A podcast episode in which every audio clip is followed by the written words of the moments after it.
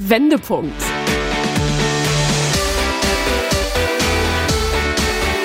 Ein Coachcast mit Anke Nennstiel und Insa Löll.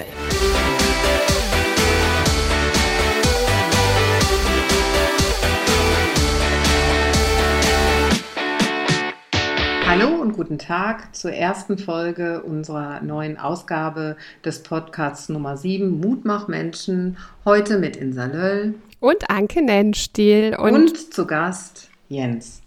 Und Jens wird uns heute seine persönliche Geschichte erzählen zum Thema Wege aus der Krise, vom Down Zero zum erfüllten Unternehmer. Warum machen Insa und ich das? Insa, erzähl mal.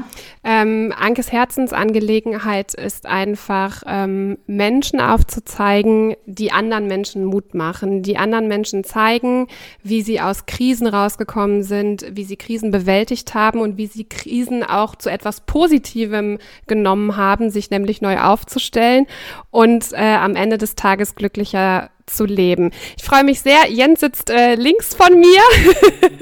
wir, sitzen, wir sitzen wieder bei Anke in der Küche. Jens, magst du dich einmal ganz kurz äh, vorstellen und äh, einmal erklären, was du jetzt aktuell machst? Ja, vielen Dank.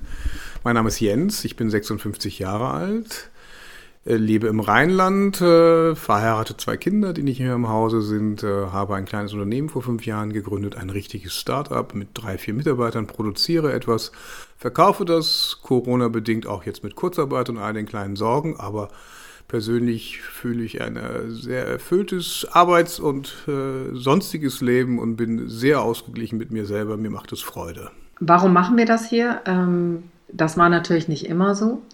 Und äh, wir sprechen heute intensiv über Krisen und eigentlich auch über Krisenbewältigung. Äh, Nochmal kurz zur Einordnung des Themas. Was ist überhaupt eine Krise und wie wird eine Krise überhaupt gekennzeichnet?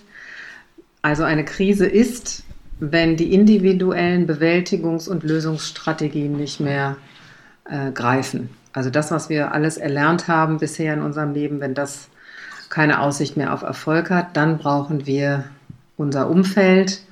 Und da kann äh, Jens ja mal in seiner Geschichte erzählen, wie das bei ihm so war. Genau, es gab, glaube ich, einen Punkt in deinem Leben, äh, wo für dich klar war, ähm, es kann so nicht weitergehen. Ja, es hat sich zweitausendsieben äh, langsam eingeschlichen. Bin zu dem Zeitpunkt im klassischen Sinne erfolgreicher Manager. Ähm, Management Buyout gemacht, viel Geld verdient, sich beteiligt an einer Werbeagentur und alles war eigentlich auf grün. Unheimlich viel gearbeitet, eigentlich alles im Griff. Es kam die Lehman-Pleite, die Investoren sind abgesprungen, wir wollten, waren drauf und dran, Insolvenz anzumelden, äh, finanziell keine Zukunft, Geld investiert und weg. Äh, und dann fing langsam die Reise an, die in einem massiven Burnout geendet ist. Es fing an mit massiven Schlafstörungen, nachher nur noch zwei Stunden am Tag. Nachtträume, Zukunftsängste, ich konnte nicht mehr richtig Auto fahren, ich habe mit meinen Kindern nicht mehr spielen können. Es war eine Abwärtsspirale, die nicht aufrecht zu erhalten war, sodass ich irgendwann äh, nicht mehr in der Lage war, meinen beruflichen Themen hinterherzulaufen und in der sch- wirklich schlimmen Situation irgendwann meine Frau klar andeutete, so, ich gehe, wenn du jetzt nicht irgendetwas tust. Und das war die Initialzündung, jetzt muss was passieren. Sie sagte, du hast einen Burnout. Ich sagte, Quatsch, das ist eine Episode. Nee, es war ein Burnout. Ähm, endete dahin, dass ich zwei Monate in einer geschlossenen Anstalt gewesen bin, einen Monat mich da herausgearbeitet habe und wie in der Einleitungsmoderation erklärt und ich auch gesagt habe, dass es heute mir besser geht denn je. Zu diesen ganzen Themen werde ich gleich noch ein bisschen tiefer eingehen, denn der Weg dorthin und da wieder raus ist schon ein sehr mühseliger und herausfordernder Weg und ich möchte niemandem diesen Weg empfehlen, dass er je so weit kommt, aber es kann jedem passieren. Ja, und äh, das ist eben auch das Thema. Ähm, Burnout ist ja auch mein Thema und ich begleite ja Menschen bei der Neuausrichtung als Coach. Und ich kann insofern auch mitreden, weil ich es zu meiner Berufung gemacht habe, weil ich in einer ähnlichen Situation war. Ich halte von Burnout-Prophylaxe auch nicht so viel, weil der Wesenszug vom Burnout ist, dass man sich nicht mehr fühlt. Und da ist man, das hat mit Reflexionsarbeit nichts zu tun, man nimmt sich einfach nicht mehr wahr. Der Weg dorthin ist nicht zu verwechseln mit gestresst sein oder auch mal fehlgeleitet zu sein oder mal einen Durchhänger zu äh, haben, sondern das äh, Krisenverlauf fängt immer damit an, wenn die Persönlichkeit, die Identität ähm, gebrochen ist, wenn zu viele Säulen einbrechen, also sprich das Berufsleben, das Familienleben, vielleicht noch eine Trennung, vielleicht ein Trauerfall in der Familie. Wenn das zu viel wird, nimmt der Körper es einfach nicht mehr auf und man hängt in der Krise drin. Und das Schöne daran ist, ähm, eine Krise ist eigentlich nicht wirklich was Schlimmes, sondern der Anfang von was Neuem. Und so sollte der Tenor heute sein, auch wenn es immer so ein bisschen traurig ist. Ähm, äh, f- äh, freue ich mich immer, über meine Geschichte auch manchmal zu sprechen, wenn ich den Leuten kurz sage, wie das bei mir so war, um ihnen einfach Mut zu machen, wenn die mich hier so vital wahrnehmen, äh, dass das bei mir auch mal ganz an- anders war. Und so war das ja bei dem Jens auch. Ja, wir versuchen jetzt ein bisschen den Weg zu beschreiben, den du selber auch bestritten hast. Und was ich ganz bemerkenswert finde, ist, ähm, dass du einen extremen Selbstantrieb hattest, nachdem du die Ansage von deiner Frau bekommen hast, glaube ich. Also du hast da echt selbst die äh, Zügel in die Hand genommen. Das stimmt. Äh, die Ansage war kräftig genug und hatte extremer Wake-up-Call. Ähm, heißt aber andersrum, äh, man muss noch äh, Herr seiner Sinne in irgendeiner Form sein, äh, dass man noch in seinem Autopilot Dinge geregelt kriegt. Das erste ist Ehrlichkeit zu sich selber. Man hat einen Burnout. Das, was die Anke gesagt hat, ist es. Man fühlt sich nicht mehr, man ist handlungsunfähig. Man fühlt sich total einsam, weil es gibt keinen anderen Menschen, der sich so einsam fühlt. Und wenn jemand sagt, so morgen ist das Licht aus für dich, dann ist das Licht aus. Es ist einem völlig egal. Wichtig ist, dass man irgendwo noch so einen Autopiloten hat, der irgendwas noch geregelt bekommt. Für mich war es wichtig, ich war in einer geschäftsführenden Gesellschafterfunktion und äh, hier geht es natürlich um Existenz und eine Familie, die ernährt werden muss, Dinge noch zu regeln. Ich habe mich austragen lassen als Geschäftsführer, damit ich nicht in die Verantwortung komme, in einem insolvent stehenden Unternehmen noch irgendwie in die Haftung reinzukommen. Wichtig. Zweites, ich habe noch den Mut und die Kraft gefunden, einen äh, Outplaced-Coach, den ich gut kannte, anzusprechen, ihm meine Situation zu erklären. Das heißt, wenn ich irgendwann wieder zurückkomme, denn für mich war klar, ich muss in eine Klinik, brauche ich jemanden, der sich mit mir um meinen Lebenslauf kümmert, damit ich wieder irgendwo ins Arbeitsleben platziert werden kann, was ich zwanzig oder fünfzehn Jahre lang nicht gemacht habe. Ich habe keinen Lebenslauf mehr geschrieben. Muss ich alles neu machen. Das war mir klar. Und das ist in dieser Situation extrem wichtig für mich gewesen, eine Klinik zu finden, die das, was ich erwarte für meinen Zustand, ich bin nachher des Besseren in bestimmten Bereichen belehrt worden, die das auch kann. Und das ist schwierig. Nun sitze ich in einer, lebe in einer Metropole in Deutschland, wo es genug Kliniken gibt. Aber viele Kliniken äh, haben das Thema Burnout und betreuen das auch. Das ist jetzt zwölf Jahre her. Aber in der, zu der Zeitpunkt war das sehr unprofessionell, wo man dann ruhig gestellt wird. Mit Psychopharmaka, ich habe es ausprobiert und man schläft wieder gut und dann kriegt man ein-, zweimal die Woche eine Therapie und kriegt zu hören, nach drei Wochen gucken wir mal, wo sie gelandet sind. Das ist natürlich für mich als aktiver Mensch, der Prozesse und Leben gestaltet, absolut nicht akzeptierbar. Nur wie kommt man da jetzt raus? Und da muss man schon sich umhören und rufen und ausprobieren. Ich möchte es nicht so ausführlich machen. Ich habe nachher eine Klinik gefunden, ähm, die spezialisiert ist auf Burnout-Patienten auch aus meiner, meinem beruflichen Umfeld, weil ich als Manager, so möchte ich mich bezeichnen zum damaligen Zeitpunkt, brauche im anderen Kontext auch Manager, denen das Gleiche passiert ist, weil die sieht man nicht, die läuft nicht rum, da spricht keiner drüber. Unter Männern noch viel weniger als unter Frauen. Ich habe so eine Klinik gefunden mit dem großen Privileg, ich bin privat versichert, denn das kostet Geld. Das ist eine der wichtigsten Investitionen in die Zukunft und das ist nicht ganz unerheblich, denn im Umkehrschluss, wenn man nicht mehr funktioniert, dann funktioniert das wahrscheinlich das restliche des Lebens nicht mehr. Und das heißt, die Familie geht übers Bord, das kleine Häuschen muss irgendwann verkauft werden, weil man nicht mehr reintegrierbar ins Arbeitsleben ist. Ich möchte jetzt hier niemanden Angst machen, aber das sind klare Gedanken, über die man sich bewusst sein muss, wenn so etwas passiert? Du hast es alleine geschafft, du hattest niemanden an deiner Hand, sondern du hast es äh, durch den eigenen Willen geschafft. Ähm, Anke, ich glaube, du kannst auch nochmal aus deiner Erfahrung erzählen, es ist auch völlig in Ordnung, sich dann für diese ersten Schritte ähm, Hilfe zu holen. Ähm, Menschen, die einen dann bei diesen Anfangsschritten, das alles zu organisieren und in die Wege leiten, äh, ein bisschen bei unterstützen? Ja, also tatsächlich macht es erstens der ganz normale Hausarzt, ja. und äh, Burnout ist jetzt nicht irgendwie so, ich meine, heute ähm, ist das ja auch gesellschaftsfähig, das Thema. Heute wird drüber gesprochen und ein Arzt kann anhand des Blutbildes Burnout ähm, erkennen. Äh, die Stresssensoren sind so hoch, der Cortisolspiegel ist hoch. Und überhaupt die physische und psychische Verfassung, äh, da wird einem der Hausarzt weiterhelfen können.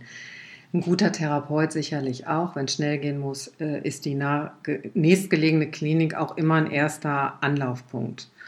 Und vor allen Dingen, das ist ja der Wesenszug vom Burnout, man ist erschöpft. Das schafft man eigentlich schon nicht mehr alleine. Deshalb ein guter Hausarzt übernimmt das, übernimmt auch die Verantwortung, einem da schnell einen Platz zu organisieren oder vielleicht auch eine gute Freundin oder Freund. Hat ja nicht jeder eine Ehe gerade, Familienmitglieder helfen auch, aber meistens sind die auch überfordert damit und wissen jetzt auch nicht, die ersten Schritte einzuleiten. Ähm, wenn wir jetzt nochmal in die Therapie, in die Klinik gucken, ähm, in der du gewesen bist, vielleicht kannst du uns ein Stück weit nochmal mitnehmen, dass du nochmal erklärst, wie da so der Ablauf gewesen ist für dich. Ja, danke, gerne. Das ist äh, für mich äh, eine völlig neue Welt und sind meine Erwartungshaltungen in alle Richtungen nicht erfüllt worden, anders erfüllt worden oder etwas ganz anderes hat sich aufgetan. Ich ging davon aus, das mache ich jetzt drei Wochen, kriege die eine oder andere Tablette, man fummelt an mir rum und dann kann ich wieder arbeiten. Und äh, ich bin dann hingekommen und nach zwei Monaten wieder raus. Und damit war ich nicht austherapiert, war noch in therapeutischer Begleitung. Äh, man muss sich das so vorstellen, äh, ich komme an, man wird in Gespräche, äh, Gesprächstherapeuten eingeschätzt, eingenordet und in dieser Klinik hat man zwei bis drei therapeutische Einheiten am Tag. Es werden keine Psychopharmaka im Normalfall verabreicht, maximal eine Einschlafhilfe, weil Schlaf ist das Allerwichtigste. Kein Außenkontakt, kein Handy, kein Computer. Was diese Klinik hervorragend gemacht hat, äh, für meine Frau war immer ein Gesprächspartner da, ich war außen vor. Und gleichzeitig äh, wurde angeboten paartherapeutische Begleitung, weil ich ja irgendwann wieder zu Hause aufschlagen werde, was der Plan war, was dann auch so umgesetzt worden ist. In der ersten Woche hieß es Ankommen, das heißt, man kriegt seine therapeutischen Einheiten. Man ist noch in seinem gefangenen Autopiloten, der dann irgendwann aufhört und dann so nach zwei, drei Tagen fängt die große Heulerei an. Ich habe wirklich vier, fünf Tage jeden Abend meine Kissen voll geheult, wie ein kleiner Junge. Und wusste nicht, wie mir geschah. Aber alles in einem geschützten Raum, in dem ich mich wirklich fallen gelassen hatte. Und das ist wichtig, ich hatte alles vorher geregelt. Und meine Frau hat mir den Rücken freigehalten, was ganz wichtig gewesen ist. Das finanzielle Thema war soweit in Ordnung. Wir wussten, wir kriegen das anderthalb Jahre hin, ohne dass ich, kein, dass ich das Häuschen nicht abstoßen muss. Und alle anderen beruflichen Dinge waren sauber gelöst, sodass ich nicht in irgendeiner Form mich auf was anderes konzentrieren konnte, sondern es ging nur um mich.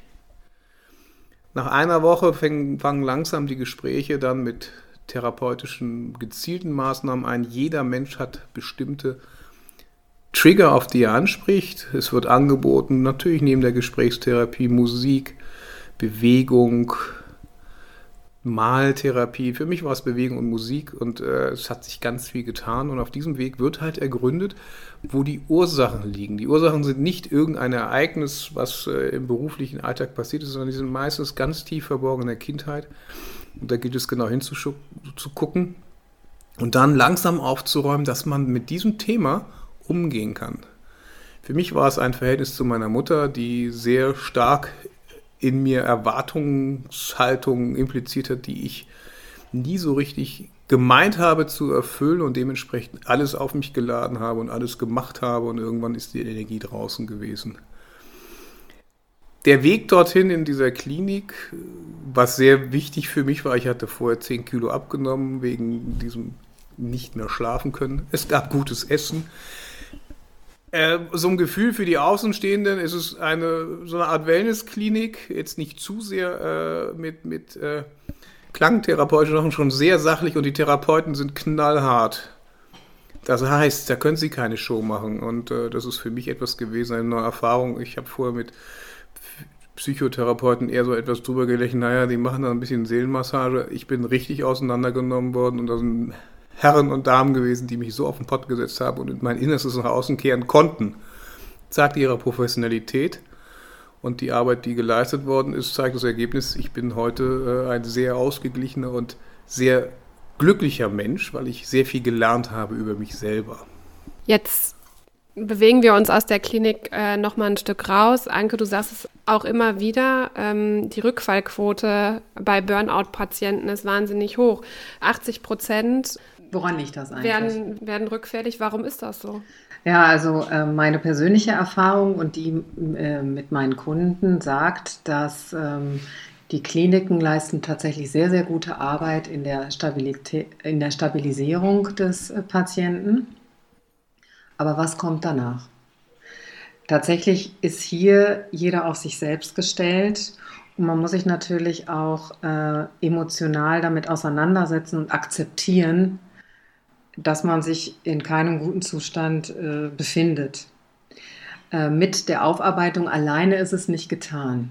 Aus meiner Sicht fehlt da noch so ein Zwischenschritt, nämlich äh, das individuelle Umgehen mit einer Krise. Also erstmal aus der Prägung heraus, bin ich überhaupt ein resilienter Typ? Sprich, ähm, habe ich äh, so, eine Grund, so einen Grundpositivismus in mir, dann schaffe ich das leichter natürlich. Aber ich kann natürlich nicht eins zu eins das Gleiche machen wie vorher.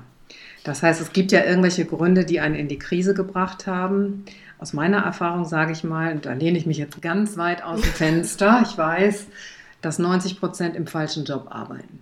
Die machen einen Job und nicht eine Berufung und ähm, äh, leiden auch irgendwie darunter, dass sie das, was sie eigentlich machen wollten, nicht ausüben können. Und wenn diese Leute jetzt einfach ungefiltert wieder in den gleichen Job zurückkehren, über kurz oder lang, dann sind sie jetzt erstmal stabilisiert, aber wird das Gleiche wieder passieren.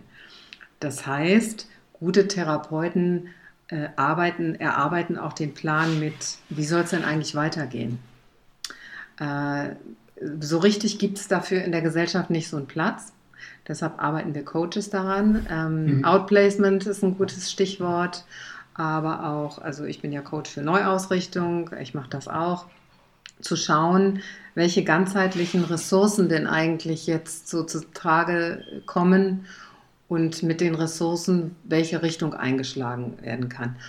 Und aus meiner Sicht schafft man das alleine nicht. Und das begleiten zu lassen, hat man auf jeden Fall sehr gute Karten. Und wenn man das eben nicht macht, wenn man alleine aus sich gestellt und womöglich keinen Partner, keinen guten Arbeitgeber, ne? Die Arbeitgeberwelt ist auch nicht richtig darauf eingestellt, dann kann das sehr kontraproduktiv sein. Also ich höre daraus, sich äh, dann auch im Anschluss Hilfe zu holen, ähm, hat, hat einen nachhaltigen Charakter und hat auch natürlich was mit Verantwortungsbewusstsein zu tun, wie jetzt in deinem Fall. Ähm, äh, klar, natürlich das Verantwortungsbewusstsein deiner Familie gegenüber, dass du sagst, ich, wenn ich es jetzt mache, dann mache ich es jetzt richtig. Ähm, der Wille zur Veränderung muss natürlich auch da sein, ganz klar. Ähm, jetzt lass uns das nochmal an einem praktischen Beispiel klar machen. Jens, was hast du, was hast du gemacht, als es für dich äh, aus der Klinik rausging? Ja, das äh, ist der entscheidende äh, Schritt, wie man sich dann langsam wieder normalisiert. Ich bin aus der Klinik rausgekommen und ich war nicht in der Lage, nach der stationären Behandlung mehr als zwei Stunden einem normalen Gespräch zu folgen. Ich habe regelmäßig, bin ich eingeschlafen. Ich bin einfach alle gewesen, weil ich mental auf Null gerutscht worden bin und langsam wieder hochgepäppelt. Das heißt, ich habe weiter eine nicht stationäre Behandlung, zwei, drei Mal in der Woche zu einem, vor einem Folgetermin gegangen, um mich dort weiter zu optimieren. Äh, habe, wie ganz am Anfang gesagt, mich mit meiner Coacherin zusammengesetzt. Was machen wir denn jetzt? Äh, Ich bin von der Ausbildung Techniker äh, durch und durch mit betriebswirtschaftlichen starken Hintergründen. Ich habe Geschäftsführung gehabt im kaufmännischen Vertriebsbereich. Ich bin ein Allrounder, das heißt, so ich bin der leidenschaftliche Holzbearbeiter, das gibt's für mich nicht. So, das heißt, einen wirklichen Change in dem Ding zu sagen, ich mache jetzt was ganz Neues, kam für mich nicht in Frage, sondern für mich war viel wichtiger, was will ich in den kleinen Dingen geändert haben? Und äh, was für mich wichtig, und da gehört sehr viel Mut dazu, eben diese Dinge konsequent zu verfolgen, weil sie haben keine Energie, sondern sie brauchen jemanden, der sie dabei unterstützt. Sie müssen schon sehr mit sich selbst auch hart ins Gericht gehen, ohne sich zu überfordern. Was habe ich gemacht? Ich habe mir eine Einzimmerwohnung genommen, damit ich einen geregelten Tagesablauf habe, weil ich habe ja nichts zu tun gehabt, außer mir Gedanken zu machen, wo will ich arbeiten. Aber dann Bewerbungsphase dort im Managementbereich, ein halbes Jahr, dreiviertel Jahr, wenn es gut geht, mal zwei, drei Monate. Also kleine Einzimmerwohnung, morgens hin, acht Uhr. Das heißt, wie mit meinen Kindern zur Schule das Haus verlassen, abends zurück. In diesem kleinen Zimmer war ein riesiger Computer, Drucker, ein Bett, eine Dusche und ich habe einfach dann, wenn ich alle war, mich hingelegt und geschlafen. Hab regelmäßig mit meiner Coacherin meine Historie aufgebaut, Bewerbungsgespräche geübt, die für mich völlig ungewöhnlich waren, weil das war neu für mich und angefangen, mich zu bewerben. Auch das ist etwas, so nach zwei, drei Monaten waren wir soweit, um das erste Gespräch zu führen. Und natürlich war klar, dass ich mit Sicherheit fünf bis zehn Anläufe brauche, um eine Position wieder zu bekleiden, so wie ich sie mir vorgestellt habe. Jetzt kann man von Glück reden oder auch von konsequentes Ergebnis einer strukturierten Arbeit. Im September, ersten September zweitausendneun habe ich eine neue Position als Geschäftsführender, als Geschäftsführer Marketing, Vertrieb, Controlling für Unternehmen mit vierhundert Mitarbeitern gehabt, zusammen mit einem anderen Geschäftsführer. Ich habe mir das zugetraut, aber ich habe Regeln eingehalten.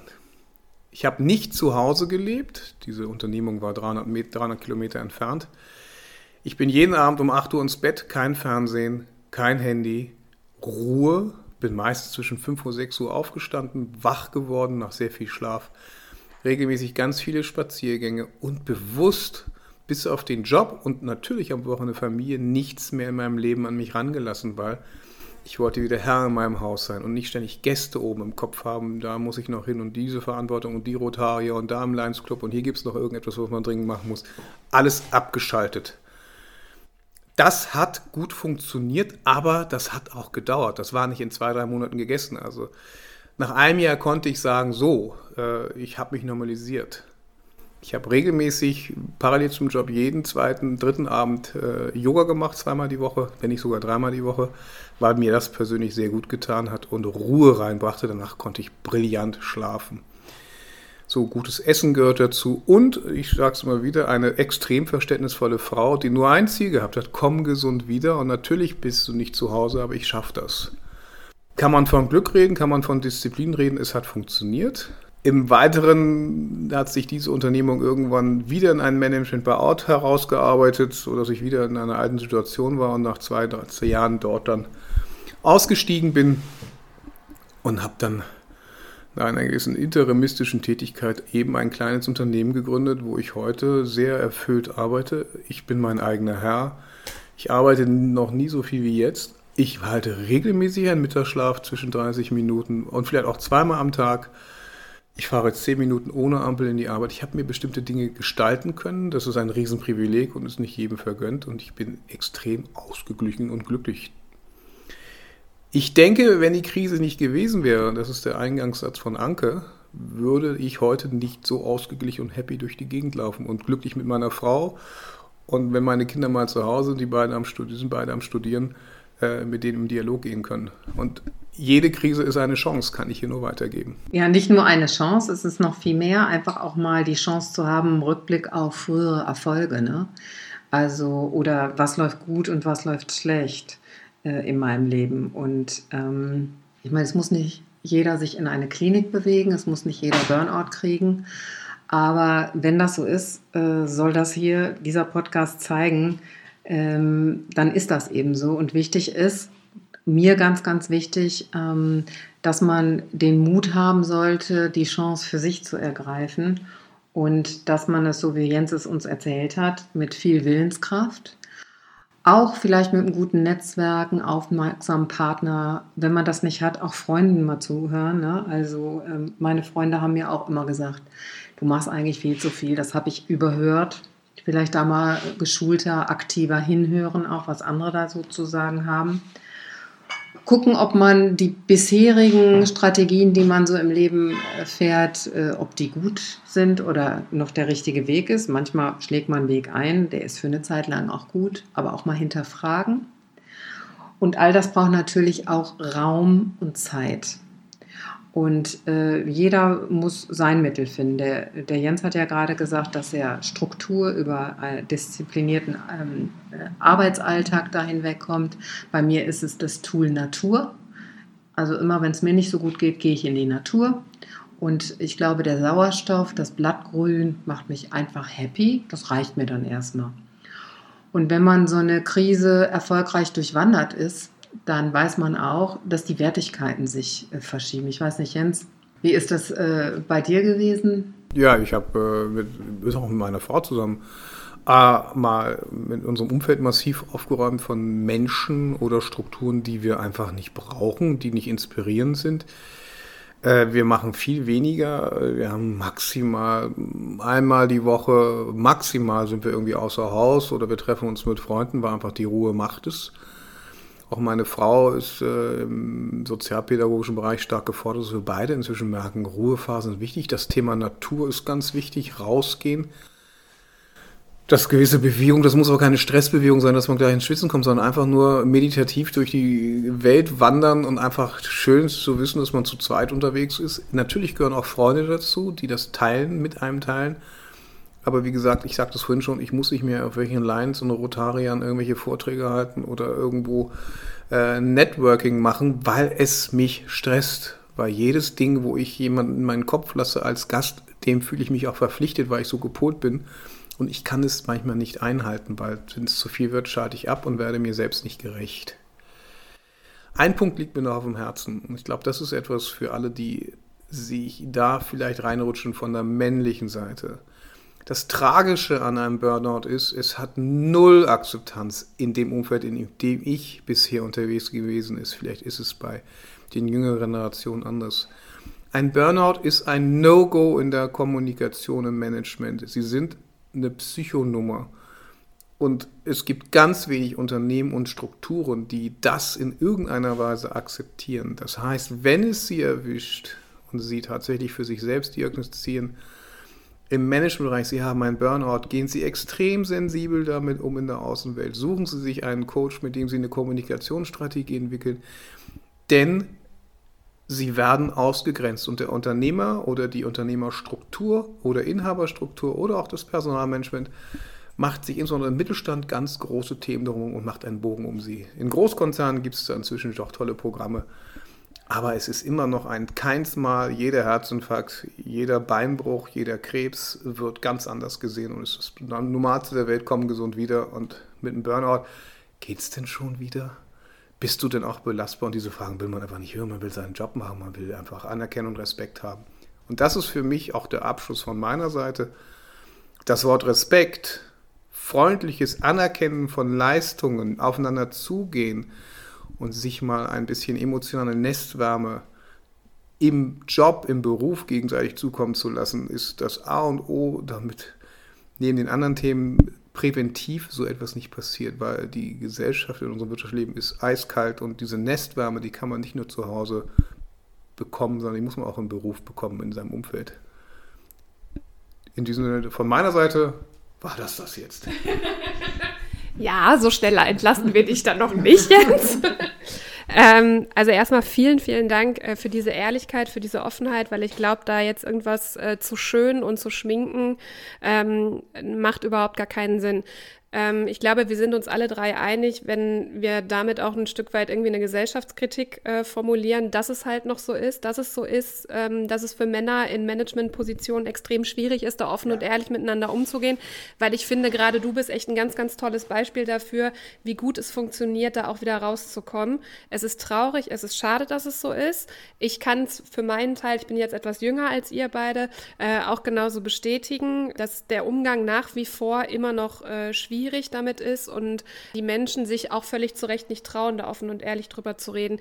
Jetzt äh, würde mich noch interessieren, du bist in einer Führungsposition, du hast, du hast ja auch Mitarbeiter, die angestellt sind. Wie würdest du denn damit umgehen, wenn du merkst, Mensch, da ist jemand in meinem Team, dem, dem geht's nicht gut. Vielleicht auch da nochmal irgendwie so eine... ja, auch Menschen, die in einer ähnlichen Führungsposition sind äh, wie du, vielleicht nochmal mit der Nase so drauf zu stoßen, hey, so geht's auch.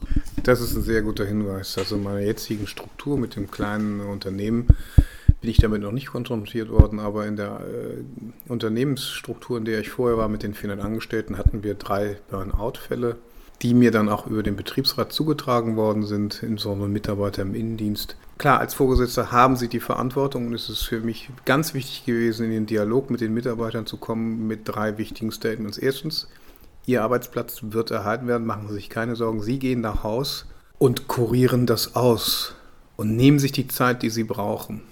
Das Zweite, was ganz wichtig ist, dass natürlich ein Stillschweigen darüber besteht im Unternehmen. Sie dürfen das Tempo vorgeben, wenn Sie darüber reden wollen, ist das gut, wenn nicht. Wir sind hier äh, dem Informationsgesetz verpflichtet, das heißt, hier geht nichts raus, dass Sie einen Burnout haben. Und das Dritte, was mir persönlich wichtig war, ich wollte jede Woche mindestens ein E-Mail oder ein kurzes Feedback haben. Oder wenn die Mitarbeiterin sagt, ich schaffe das nicht, auch alle zwei Wochen, wie es ihr geht, damit ich natürlich als Unternehmer äh, oder Geschäftsführer die Position als solches, die vakant sein könnte, aufrechtzuerhalten und das, die Umbaumaßnahmen in der Organisation aufrechterhalten kann. Dazu kommt dann das sogenannte Wiedereingliederungsprogramm, was auch wichtig für das Gespräch ist, damit die Herren oder Damen genau wissen, es geht nicht gleich wieder voll los, sondern zwei Stunden am Tag, vier Stunden am Tag, vielleicht sechs Stunden am Tag, vielleicht nur zwei Tage die Woche. Alles in enger Zusammenarbeit mit dem Betriebsrat, weil auch der Betriebsrat inzwischen ist geschult in diesen Themen, äh, sich auch Hilfe holen zu lassen, weil die genau wissen, wie wichtig das ist, dass die Mitarbeiter hier abgeholt werden kann. Was ich nicht gemacht habe, ich habe mich nicht geoutet, dass ich selbst einen Burnout gehabt habe, weil das hätte die Autorität in der Person als Geschäftsführer von zweihundert bis vierhundert Mitarbeitern aus meiner Sicht, vielleicht liege ich da falsch, massiv untergraben. Ist leider so. Also ähm, da will ich nochmal sagen, äh, ich glaube, das hat auch ganz viel damit zu tun, in welchem Alterssegment man sich bewegt. Ähm, der Jens und ich, wir sind ja fast gleich alt, würde ich mal sagen, so oder alt, auf jeden ja. Fall ein, in einem, bewegen uns in einem Alterssegment. Wir sind über fünfzig, so. Äh, wir sind auf Funktionalität äh, trainiert äh, ähm, und haben jetzt in unserem Berufsleben nicht hinterfragt, äh, ob das jetzt gut für uns ist, sondern wir haben es gemacht, die Aufgabe stand da, die haben wir dann versucht zu bewältigen. Und äh, daraus sind auch viele Fehlleitungen entstanden, das nur kurz zur Einordnung. Die jüngere Generation ist ganz anders, die hinterfragen das, die fragen, will ich das überhaupt, auch idealistisch. Und äh, Corona-bedingt, glaube ich, passiert jetzt nochmal was ganz anderes, sondern jetzt fragen wir uns wirklich, was ist wirklich wichtig, weil wir haben ja so ein Damoklesschwert, so einen niederschwelligen äh, Krise über uns, äh, auf die wir ja gar keinen Einfluss haben. Ja. All das wirkt auf uns ein. Da müssen wir uns immer wieder die Frage stellen, äh, ist das jetzt eine Chance oder ist das jetzt eine Gefahr? Wie, wie sieht das eigentlich aus? Wo soll denn die Reise da eigentlich hingehen? Und ähm, mit dem sich, in, ich sage jetzt mal vorsichtig mit in Anführungsstrichen outen. Ich glaube, die jüngere Generation spricht offen und ehrlicher, als wir das tun. Und es kommt immer darauf an, in welchem Arbeitsumfeld wir uns befinden. Bin ich in einem Großkonzern, wo die meisten Ü fünfzig wenig Frauen sind, sieht das sicherlich ganz anders aus. Und es kommt darauf an, wo man hin will. Äh, wenn man für sich, wenn man in die gleiche Position zurück möchte, ins Management, ich kann mir jetzt auch nicht vorstellen, dass einer sagt so, ja, ich war jetzt ein halbes Jahr lang hier nicht da, ich hatte Burnout und ich könnte mir jetzt vorstellen, ich könnte die Managementposition, das ist erstmal befremdlich. Weil das natürlich so eingeordnet wird als, als Schwäche. Das ist ja irgendwie so, wie dem ging es doch irgendwie nicht gut. Und kann der das über... Ist, das Thema, was da hochkommt, ist ja nicht, hat der noch alle Latten im Zaun, sondern das Thema, was da hochkommt, ist das, schafft er das und ist der Stress robust? Ist der überhaupt, kann ich dem da die Arbeit... Also das, und diese Frage, das wäre jetzt mein Rat, sich diese Frage auch mal selbst und ehrlich zu beantworten, schaffe ich das überhaupt noch, so eine Managementposition? Ähm, der Jens hat es ja vorhin so schön betrie- äh, beschrieben, er hat ja viel weggelassen, er hat ja seinen äh, alter, Lebensalltag sehr eingeschränkt. Will ich das, kann ich das, brauche ich das? Also auf dem Weg dahin sicherlich richtig, sondern vielleicht ähm, mache ich ja auch was ganz anderes, denn das ist ja das, was Jens noch gar nicht erzählt hat, ne? Was du jetzt äh, eigentlich machst und daraus aus all den Erfahrungen aufgebaut hast. Also die Spannung, der Spannungsbogen bleibt bis zuletzt und das willst du ja, so sicherlich glaub, das, auch noch er- äh, erzählen. Das ist wirklich nochmal ganz wichtig, dass wir das auf jeden Fall nochmal auf den Punkt. Ja gut, ich hatte es ja angedeutet, ich habe mit äh, vor fünf Jahren nochmal ein Unternehmen gegründet. Äh, aus einem Interims-Thema heraus ist eine Idee standen, entstanden. Ich bin gelernter Werkzeug- und Maschinenbauer, Refa-Ingenieur. Ich produziere etwas äh, für den äh, Lean Manager, eine Prozesshilfe aus Schaumstoff, nennt sich Shadowboard, mit einem Innovationsthema dazu. Das heißt, wir können diese Dinge über einen Konfigurator reproduzierbar durch Kunden erstellen lassen. Das Tolle für mich ist, und deswegen bin ich so happy, ich kann meine handwerklichen Dinge total einbringen. Ich habe Kunden, die mich extrem befriedigen, weil ich dem Kunden eine Problemlösung schaffe. Und das ist etwas, was ich früher nie so hatte in den höheren Managementfunktionen. Ich kriege sofort Feedback, ich bin gut oder schlecht. Ich kriege einen Anruf, es wird eine Problemstellung erzählt. Ich sage, wir können das, machen wir so und so. Ich schreibe ein Angebot und ich kriege im Normalfall zwischen zwei bis sechs Wochen ein Feedback. Wir machen das, wir machen das nicht, wir verhandeln noch. Ich mache eine Auftragsbestätigung aufgrund einer Bestellung. Ich produziere es innerhalb von zehn bis fünfzehn Tagen. Und ich kriege das nächste positive Feedback. Manchmal natürlich auch eine Reklamation, es hat funktioniert. Das heißt, die Feedback-Mechanismen der eigenen Arbeit sind hier massiv intensiv. Und jeder, der Vertrieb macht, kennt das. Man geht zum Kunden und er sagt, du bist schuld, du bist schlecht oder du bist gut. Du kriegst den Auftrag, du kriegst nicht den Auftrag. Und diese Feedback-Mechanismen sind in den ganzen doch sehr abstrakten Management-Funktionen fast gar nicht mehr da. Das heißt, wie motiviere ich mich dort? Und je höher man dort rutscht, umso abstrakter wird das ganze Geschäft und umso einsamer wird das Geschäft. Und äh, das ist jetzt äh, kurz beschrieben, mit was ich mich beschäftige und warum mich das extrem glücklich macht. Dazu kommt, ich kann meinen Tag selber einteilen. Ich arbeite zehn bis zwölf Stunden. Aber es macht überhaupt nichts aus, es macht riesig viel Spaß. Also ich glaube, hier geht es einfach darum, dass, dass du am Ende des Tages glücklich und erfüllt bist. Ja. Für dich selber. Und das muss jeder für sich selber ja auch wissen und entscheiden. Ja, aber jeder, der in der Krise hängt, der möchte ja nicht in der Krise da, äh, da hängen bleiben. Ne? Und die Frage ist, ich muss halt schon, und das wurde jetzt hoffentlich deutlich, ich muss halt auch was tun. In eine Krise reinrutschen können wir alle, tun wir alle, vielleicht auch mehrere. Es gibt äh, Krisen, die wir alle bewältigen müssen, zum Beispiel Liebeskummer. Ja. Jeder kennt das beschissene Gefühl von Liebeskummer. Und irgendwie beim ersten Mal denkt man, man stirbt, beim zweiten Mal ist schon besser, beim dritten Mal. Ich würde nicht sagen fast Routine, aber man weiß, man stirbt nicht. Man weiß, man stirbt nicht, man kommt auch irgendwie in der Regel wieder raus. Ja, aber es ist immerhin noch ein Gefühl. Und ein Burnout ist kein Gefühl mehr. Das ist das Tragische. Das Gefühl der Ohnmacht ist aber, ne, so die Tragik. Das ist schon, ich sag mal. Also, dass du dich die, so ein bisschen wie gelähmt fühlst. Und ja, einfach Ohnmacht. Nur noch so. Das ist Ohnmacht, du weißt ja. einfach nicht so ja. richtig. Man hat auch so das Gefühl, man weiß gar nicht, woher das kommt und warum einen das gerade anfliegt. Ähm, heute weiß ich auch, es ist eine Überforderung. Und da muss man natürlich, und das machen die geschulten Therapeuten ja auch, zu gucken, wo die Belastbarkeiten herkommen. Ähm, die müssen nicht immer tief in der Familie äh, liegen, äh, begründet liegen. Die können einfach auch eine Überforderung vom Alltag, ich sage nur Stichwort alleinerziehende Mütter, was die so alles stemmen müssen. Ähm, wichtig ist nur, das kann passieren. Es gibt Anlaufstellen, es gibt Hilfen. Ähm, und wichtig ist, es gibt, und da finde ich das total toll, dass der Jens da heute erzählt hat, äh, eben auch eine quasi eine kleine Anleitung, dass man es schaffen kann. Es soll ja Mut machen, nämlich Mut gehört dazu. Man muss sich auch darauf einlassen, dass das äh, wieder alles gut wird.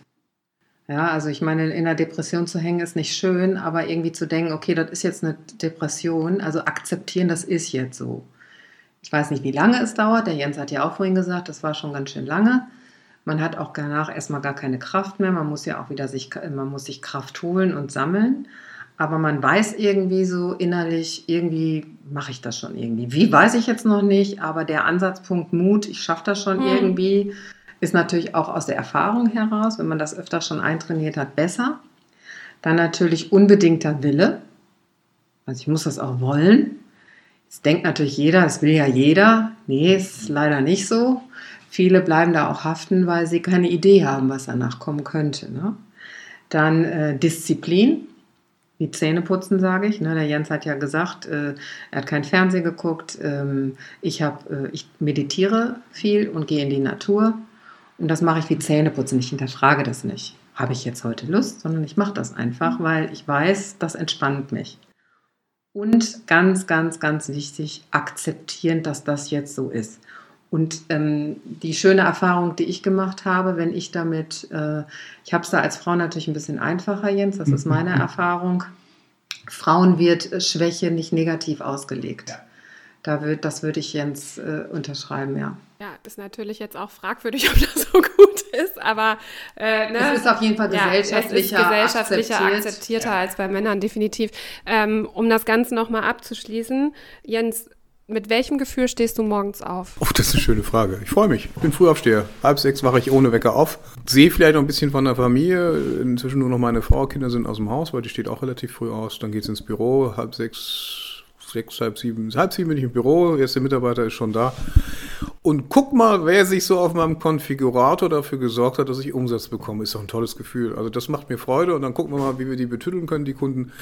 Und das... Dazu kommen natürlich andere Themen mit Freunden und Gemeinsamkeiten, äh, austauschen. Und das ist etwas, was ich noch gar nicht gesprochen habe. Also im privaten Umfeld rede ich sehr offen über das Burnout ähm, und bin eben auch ganz erstaunt, wie viele Menschen Ähnliches erlebt haben und nie drüber gesprochen haben. Das ist die Erfahrung in den letzten zehn Jahren, dass ich gehe davon aus, dass in dem männlichen Bereich jeder Vierte irgendwann mal so ein Thema gehabt hat und bei der Weiblichkeit ähnlich. Insofern morgens aufstehen, gar kein Problem. Abends ins Bett gehen, ist es nicht mehr acht oder neun Uhr, es wird dann gerne auch mal zehn, elf und auch Fernsehen ist wieder dabei und äh, das, was geblieben ist, ist Yoga und was geblieben ist, ist Natur und was geblieben ist, ist das reduzierte Freizeitverhalten, um nicht zu viel Gäste in meinem Kopf zu haben.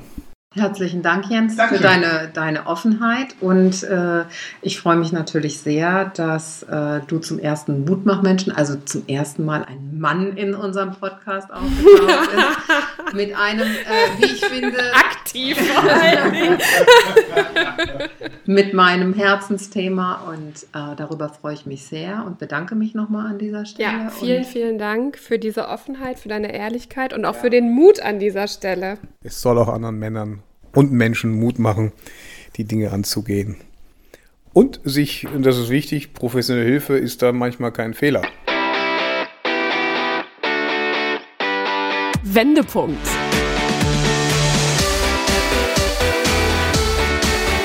Ein Coachcast mit Anke Nennstiel und Insa Löll.